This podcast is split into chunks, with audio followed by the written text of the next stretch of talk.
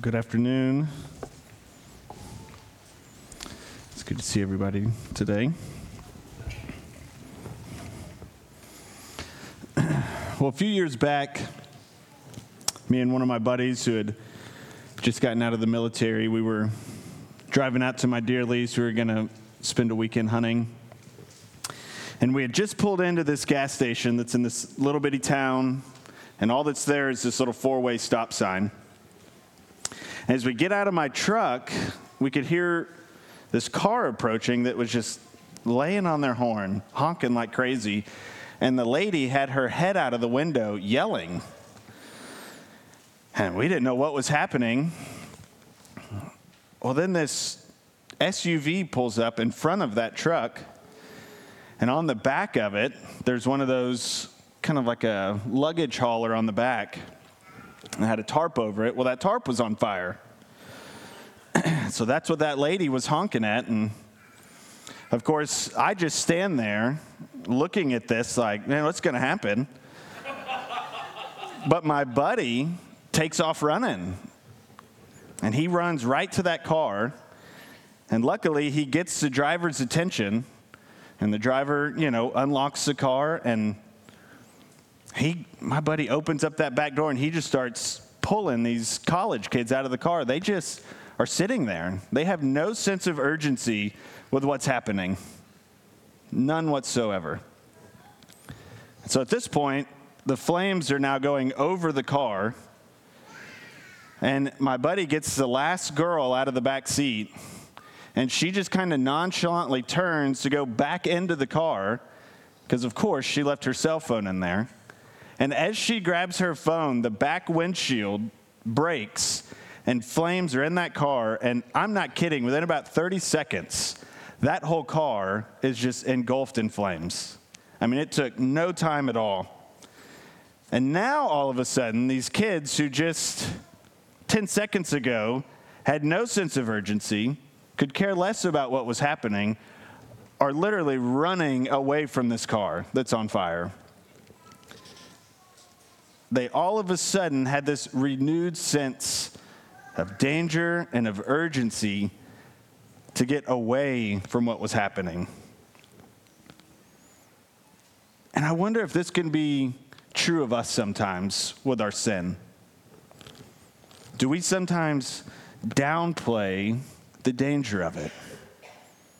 Do we sometimes lack the urgency that's needed to put our sin to death and to flee from it? To even just stay away from it? Do we see it as something that can hurt us? As something that can bring about our destruction?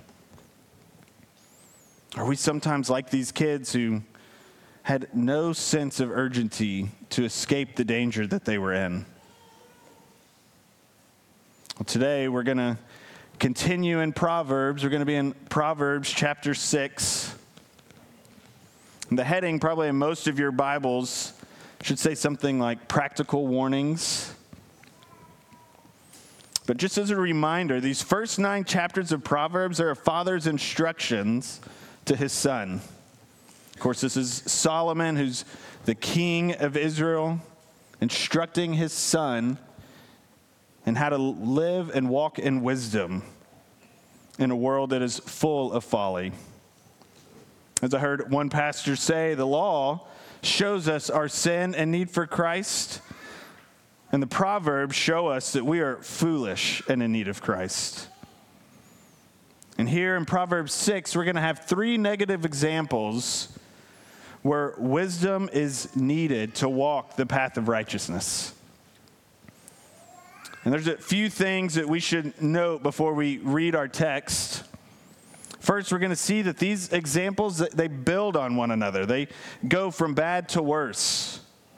And second, we see a sense of urgency that these things are dangerous. They will trap you. They will harm you.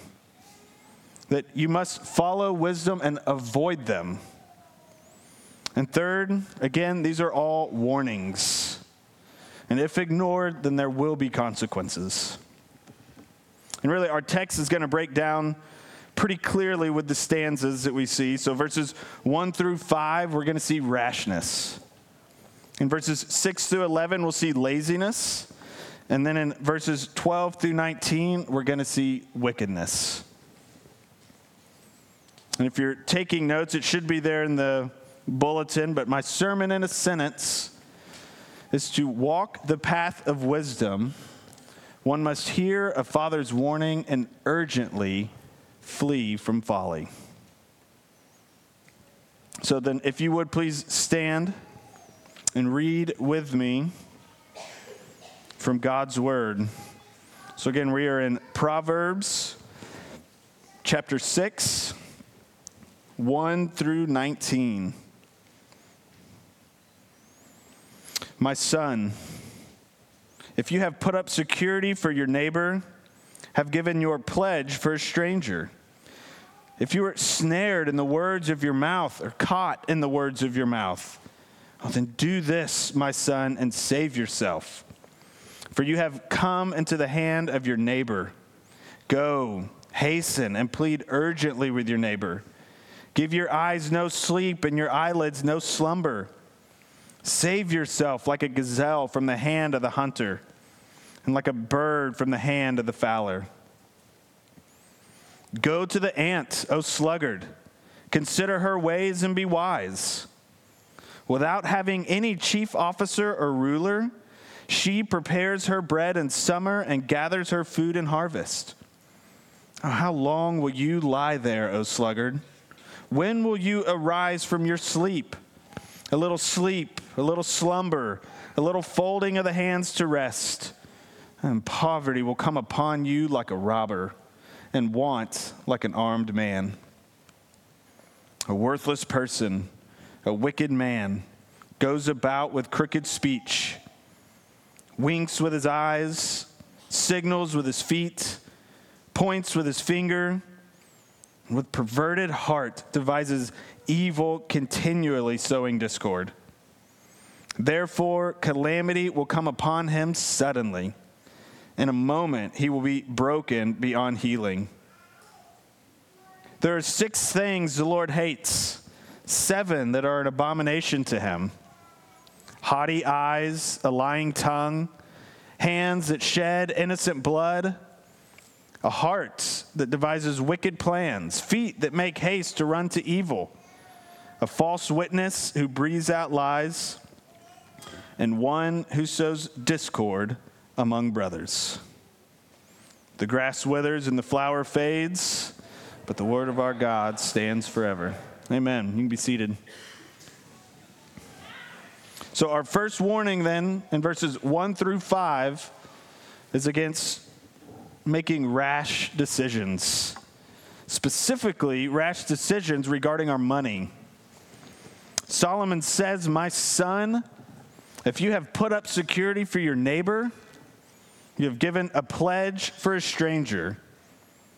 So, what he's warning about here is debt or giving a loan for somebody. But we need to understand the context of Israel here under the Old Covenant. They were always meant to be a generous people, especially to one another. In Deuteronomy 15, we read about the sabbatical year that every seven years, debts are forgiven, slaves are released. But it goes on to say that if you have a brother that is poor, oh, then you should give to him generously. Give to him what he needs and don't charge any interest. Now, God's people were meant to be generous. So, this is not a warning here in Proverbs about being generous and loaning money to a friend or stranger. But if you're going to loan money, then it needs to be money that you can lose. And we're also going to see two different groups here. So you see a neighbor, but then you also see a stranger. Neighbor is going to give the idea of someone that you know, potentially a fellow Israelite. And of course, stranger, that's going to be the opposite. So this is oftentimes used in the Old Testament as somebody who is a non-Jew, somebody who's outside of the family of God. So then with these two bookends of neighbor and stranger, now we're talking about everybody. So we need to think wisely then before we do business with anyone. But I think we get a little bit clearer context when we get to verse 2. Because he says, if you are snared or caught in the words of your mouth. So this is not just giving a loan of money to someone out of the means that God has already blessed you with. It's not buying coffee for a friend or spotting someone a couple bucks to go buy gas. Now, this is taking on somebody's unknown risk. I think a good example for us today is co signing a loan with someone someone who the bank has already considered a high financial risk. And so now you are going to put your own financial security at stake for them. So, this is a warning about assuming financial responsibility for somebody else. And whether this decision was made out of potentially fear of man, wanting to appear a certain way to others, Maybe it's not wanting to disappoint a friend, or maybe just from lack of foresight and planning. Regardless of the reason, God says that it is foolish to be ensnared in this way. It's foolish to be trapped in this way because it puts your own financial security at stake. But there are other ways that, that this decision can cause harm. You know, if you sell a car to a friend or a family member, and maybe they make the first couple of payments, but after a time the money stops coming in, do you think that there could be a tendency towards bitterness? A tendency towards anger? Could this potentially cause disunity among brothers? So, listen, not only is it just our financial state at risk. But the sin, I think, of bitterness and anger is also at stake. Disunity is at risk. And this is why Solomon says it is unwise to make these rash financial decisions. And Solomon doesn't just tell his son, hey, buddy, it's probably going to work itself out, so don't worry about it. No, that's how the fool thinks. No, he says, listen, you should have a sense of urgency about this. You have been ensnared and you need to go and save yourself. He tells him, you need to go and plead urgently with your neighbor. Don't sleep on it, don't be lazy about it. You know, the words hasten and pleading here, this is language that is meant to be humbling. He says, You're to do whatever it takes to get out of this. The New American Standard says you're to humble yourself. You're to literally get on your knees and beg this person to let you out of this situation. And then the NIV says that you're to give your neighbor no rest. So you don't stop until they let you out of this situation. Why? Again, so that you might save yourself. So, do we have this type of urgency when we maybe make a decision like this? Are we willing to humble ourselves before others? Again, I want to be clear that the urgency we see here is because you have made a foolish decision that can lead towards poverty and sin. So it is unwise for us to put ourselves then in the place of someone else who is a high risk investment. For us to take on the risk of somebody else's debt because we may find that when that debt comes to call, now we're going to be found wanting. We maybe don't have the means then to pay this debt. And does that sound familiar at all? Yeah, it struck me the first time I started reading through this that this thing that God tells us is foolish was actually wisdom for him. That the one who, the wisdom of God would become our guarantor. Though we are a high risk investment, Christ stood in our place and he took our debt. Friends, this is the gospel. What is foolish for man is the wisdom of God. In Job 17, Job realizes that God is the only one who can care for him. And he asks God to lay down a pledge for him, which is the same language we see here. Because who is there, Job says, who will put up security for someone as high risk as me? Well, it's only God who can do that. And listen, that is all of us. We are all fools who are living in our sin, oh, yet Christ has come and paid our debt, past, present, and future that he nailed our ledgers of debt, like we just saw, to the cross and said, paid in full. And now, when the devil tries to accuse us of defaulting on this, Christ says, No, I paid that in full. Hebrews says that he is the guarantor of a better covenant. Why? Well, the author says that because he now holds this priesthood permanently that there is never a time that He is not interceding for you. And He is the only one, Hebrews says, who can save to the uttermost. So then it doesn't matter how great your debt is or how big of a risk that you are. No, Christ can and He will take that debt and He will say, paid in full by my blood. But friend, he doesn't just clear the debt.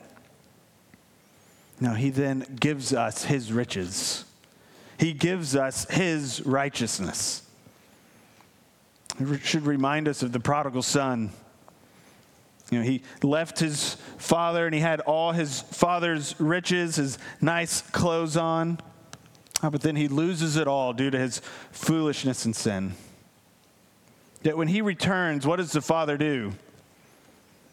Does he just tell him, hey, welcome back, you're forgiven? No, he takes off his robe and he clothes him. He takes his ring and he puts it on him. He gives him his riches. He says, This one is mine, and what is mine is his. And this is exactly what Christ has done for us.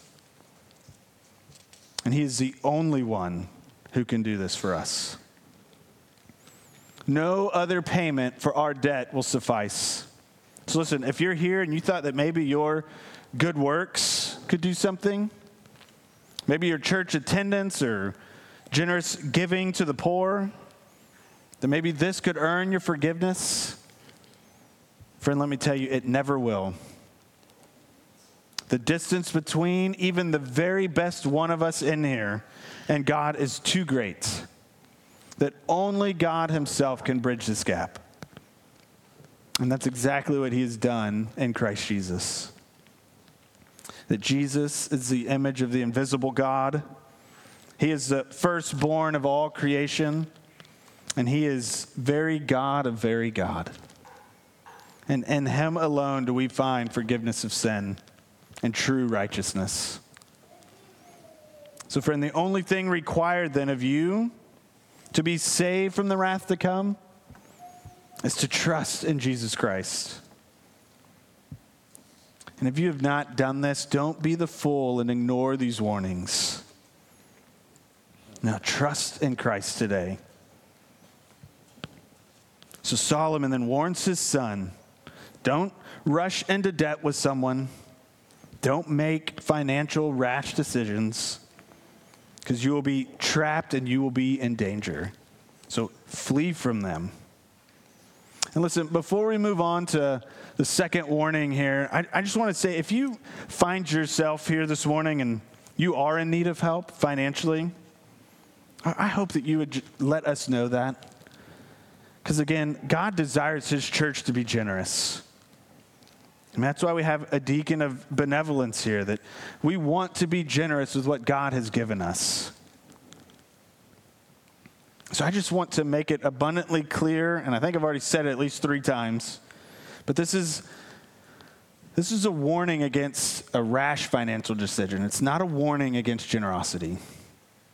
So, listen, if you are in need, please come and find one of the elders here. Come and find Joel. He's usually the best dressed of all of us.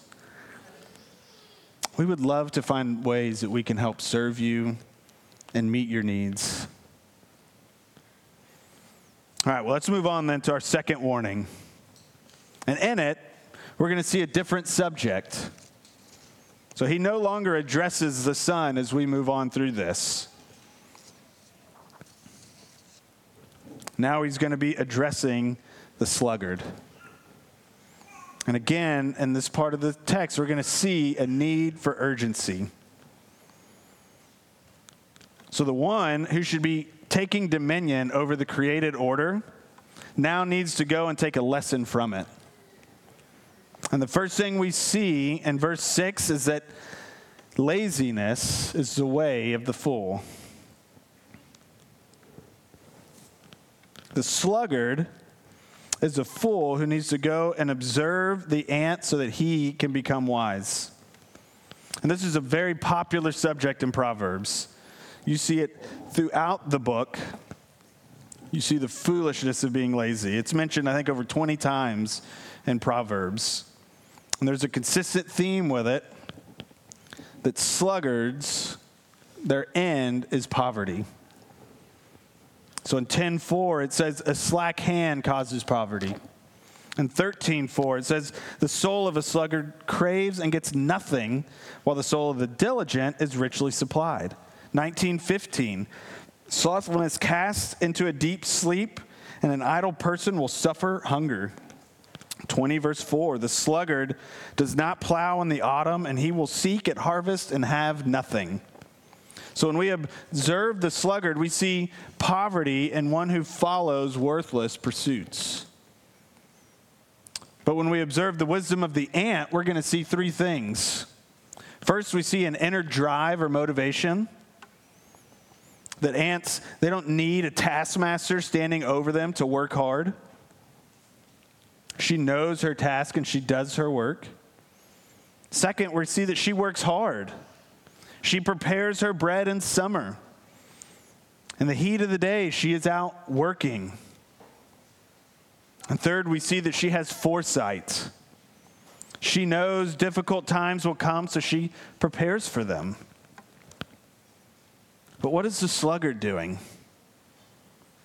He just wants to sleep. He wants to neglect his work.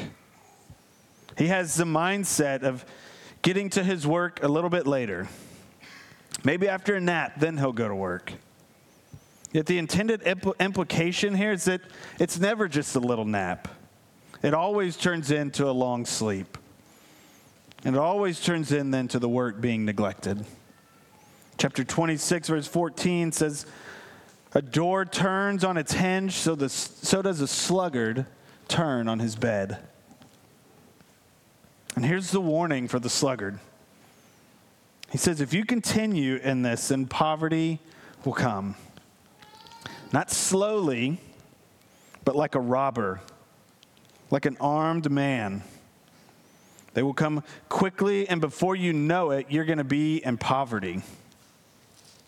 I know I've told a lot of you this story, but I was robbed one time when I was overseas. I was walking down the street, and these two guys asked me for directions, which should have been a major red flag going off, but it didn't. And we're just walking and we're talking about their favorite soccer team. And again, I don't know why, but I turned down a basically a dark alley. It was very unwise. But before I even knew what was happening, they had me pinned up against the wall, had a knife to my ribs, and telling me to, you know, hand over my phone and my money. They, there was no laziness at all about them. It was fast and it came very quickly. And Solomon is saying that this is what the sluggard can expect about poverty. It's going to come upon him like a robber.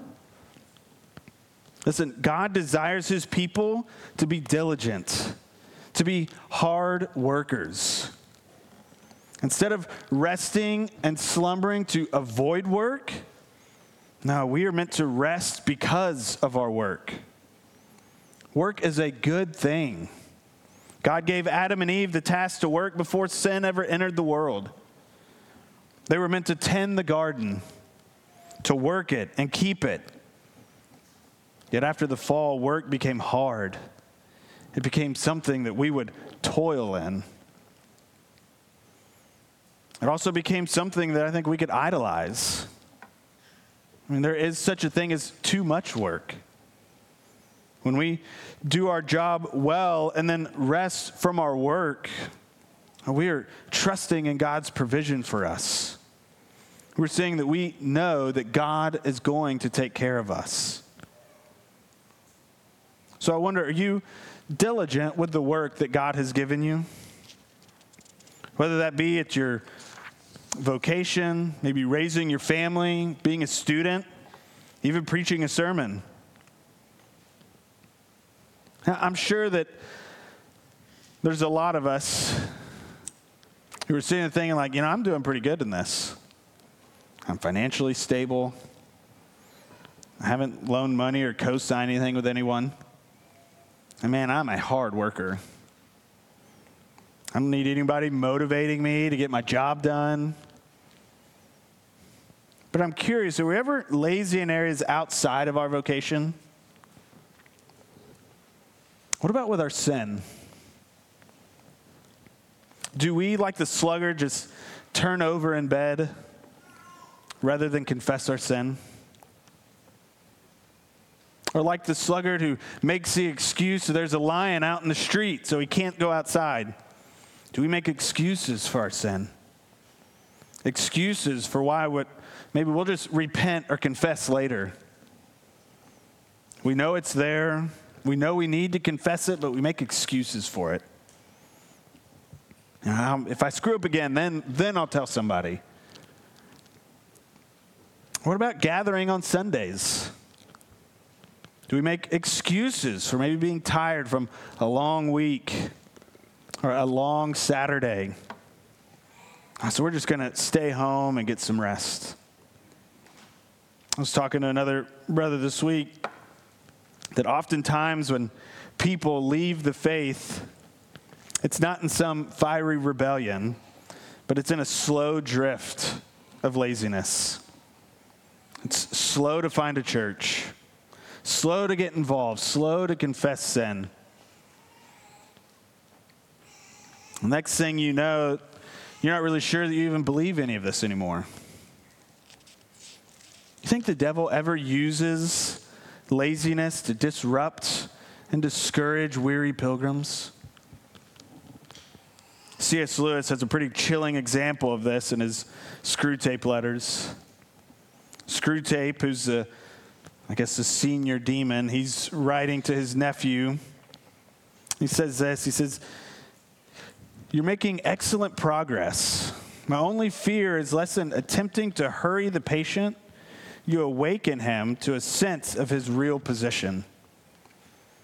For you and I who see the position as it really is must never forget how totally different it ought to appear to him. We know that we have introduced a change of direction in his course, which is already carrying him out of his orbit around the enemy, which their enemy, of course, is God. But he must be made to imagine that all the choices which have affected this change of course are trivial and revocable. He must not be allowed to suspect that he is now, however slowly, heading right away from the sun on a line which will carry him into the cold and dark of utmost space. And after describing some of the temptations that Wormwood, the nephew, should use, he concludes you will say that these are very small sins. And doubtless, like all young tempters, you are anxious to be able to report spectacular wickedness. But do remember, the only thing that matters is the extent to which you separate the man from the enemy. It does not matter how small the sins are, provided that they culminate, culminate Effective is to the edge, it edges the man away from the light and out into nothing. Murder is no better than cards if cards can do the trick.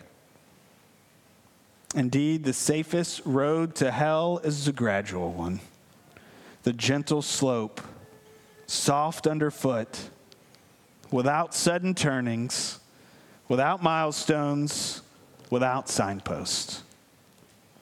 Friends, laziness is this gentle slope that leads to drifting, that leads us away from God and his means of grace. Paul warns the church in Thessalonica to avoid idleness. We should avoid it because it's not in accordance with the traditions that we have received. Paul and his fellow workers were not idle when they were among them. No, they worked hard and they trusted God's provision. We should imitate Paul then in this way. He says in Second Thessalonians 3 that if one is not willing to work, then let him not eat. So listen, we are meant to work hard. I think the author of the Hebrews gives us a similar warning. In chapter 3, he says, Take care, brothers, lest there be any of you with an evil, unbelieving heart leading you to fall or drift away from the living God. So here's what we're to do we're to exhort one another then every day that none may be hardened by the deceitfulness of sin. Brothers and sisters, we must hear this warning that laziness leads to a heart that easily drifts. It easily drifts away from the living God. And there is no greater poverty that can come upon us than one who drifts from the grace of God. So, to avoid the way of the fool, then, we must observe the ant who is self motivating, who prepares in advance for difficult seasons, and who works hard. That we urgently put to death our tendency towards laziness knowing that it brings about poverty and it brings about our destruction. Well, now then we get to our third and final warning. So, again, the first warning addressed the son, the second, the sluggard. But now in the third warning, it doesn't really address anyone directly. He just talks about the wicked man. And what makes this man so wicked? It's because he is divisive, he disrupts unity. And we see every part of him is wicked.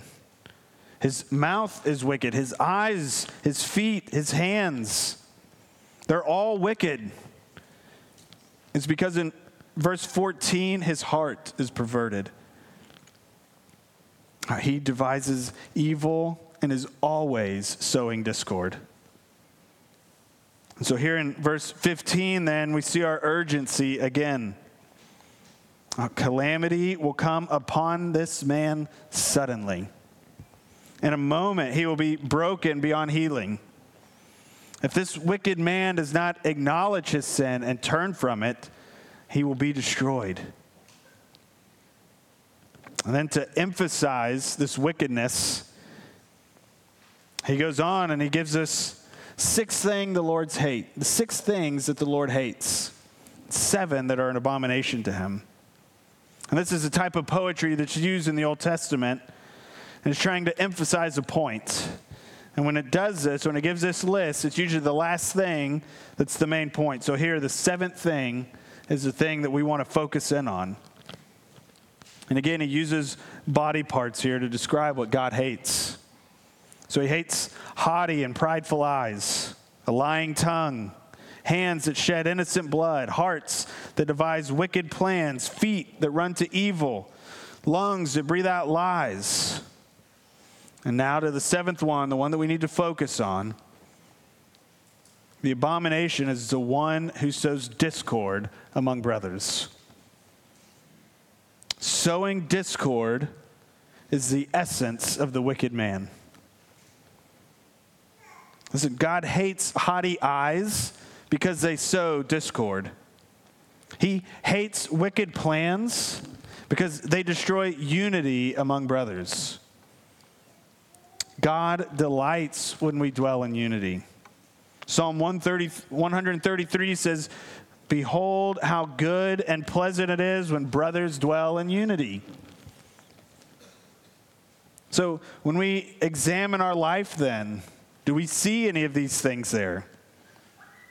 Do we have prideful eyes?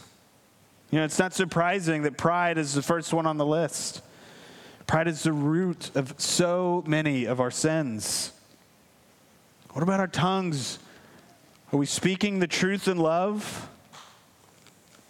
Do we speak the truth to our spouse or our boss? Are we cruel to others?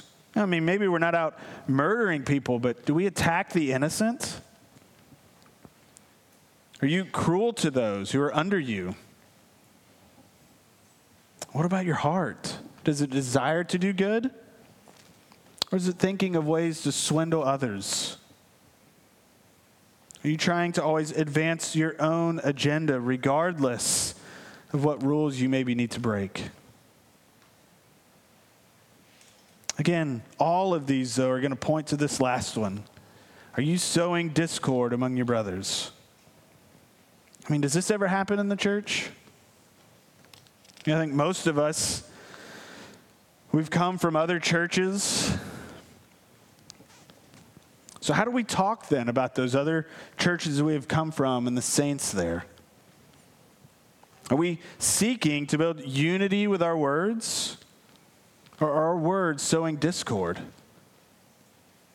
Listen, there may be real hurt from past experiences at other churches. I, I in no way want to minimize that. But the Lord delights in unity. And there are ways and right settings for us to work through some of these hard issues without disparaging others or sowing discord. What about in our own church? Do we use our words and actions to build and strengthen unity? Or are we speaking in a way that maybe builds our own image and our own agenda? Is it hard for you to submit to the leadership of your elders?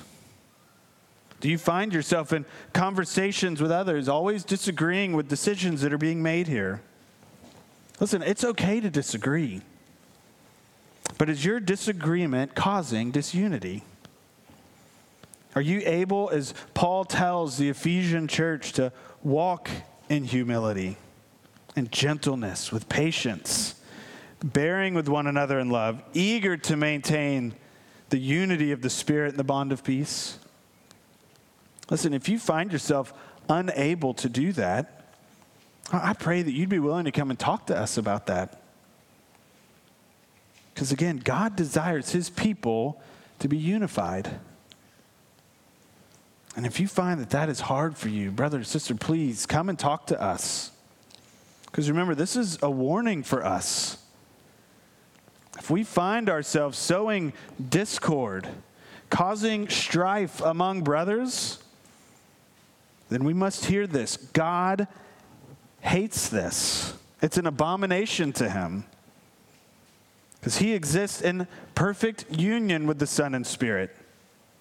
And so then we too, who are in Christ, we have been baptized into this union. So then anyone who is seeking to sow discord in what has been united by God will be judged by him. So we must listen to this warning in verse 15 that calamity comes for the one who sows discord. That in a moment you will be broken beyond healing. So, going back then to some of the questions that we asked in the beginning, is there a tendency for us to downplay our sin? Or maybe even just your vulnerability to it? You know, have you been thinking this whole time, like, man, I, I really don't struggle with any of these things? Yeah, I'm not rash, I'm not lazy or quarrelsome. Listen, can I just say, we all have a tendency with these sins. Again, like we saw in that C.S. Lewis quote, when we begin to think that we don't need the warnings of Scripture, when we think that we have it pretty well mastered, that is when sin is going to overcome us. But all of these warnings have hope. Like we said earlier, everybody in here was a high risk. That we all were in debt and we could never pay it. Yet Christ took it upon himself, forgiving it. Oh, but he didn't just forgive it and start us out at zero and say, okay, go earn the rest. No, he took our debt and then gave us his riches. He clothed us with his righteousness.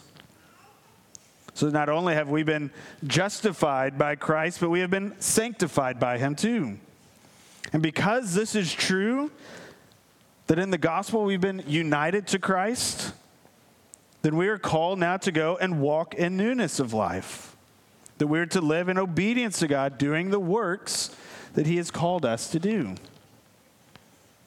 So then this requires work on our part. That we are not to be lazy in our obedience. Jesus says that our light should shine before men. But the sluggard has no light, it's, it's hidden in his bed.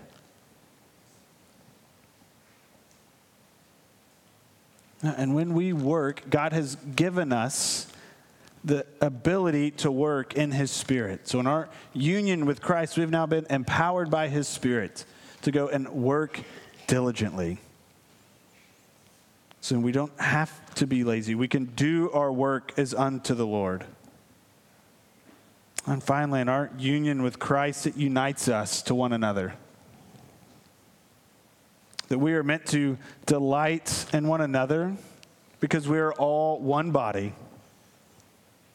And in Christ, this body cannot be divided. So we are meant to love unity.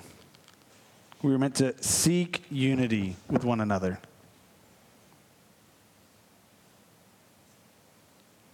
Because, brothers and sisters, the opposite of this is that wicked man who seeks to cause disunity, and his end is destruction. So, brothers and sisters, I hope you see that this, these warnings are for us. That to walk in wisdom means that we urgently need to flee the path of folly.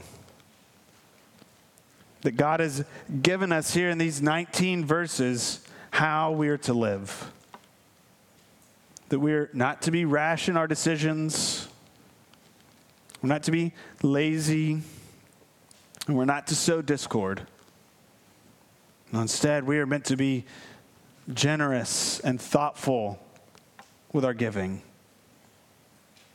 That we're to be diligent in our work. And that we are meant to pursue the unity of the Spirit and the bond of peace. Pray with me.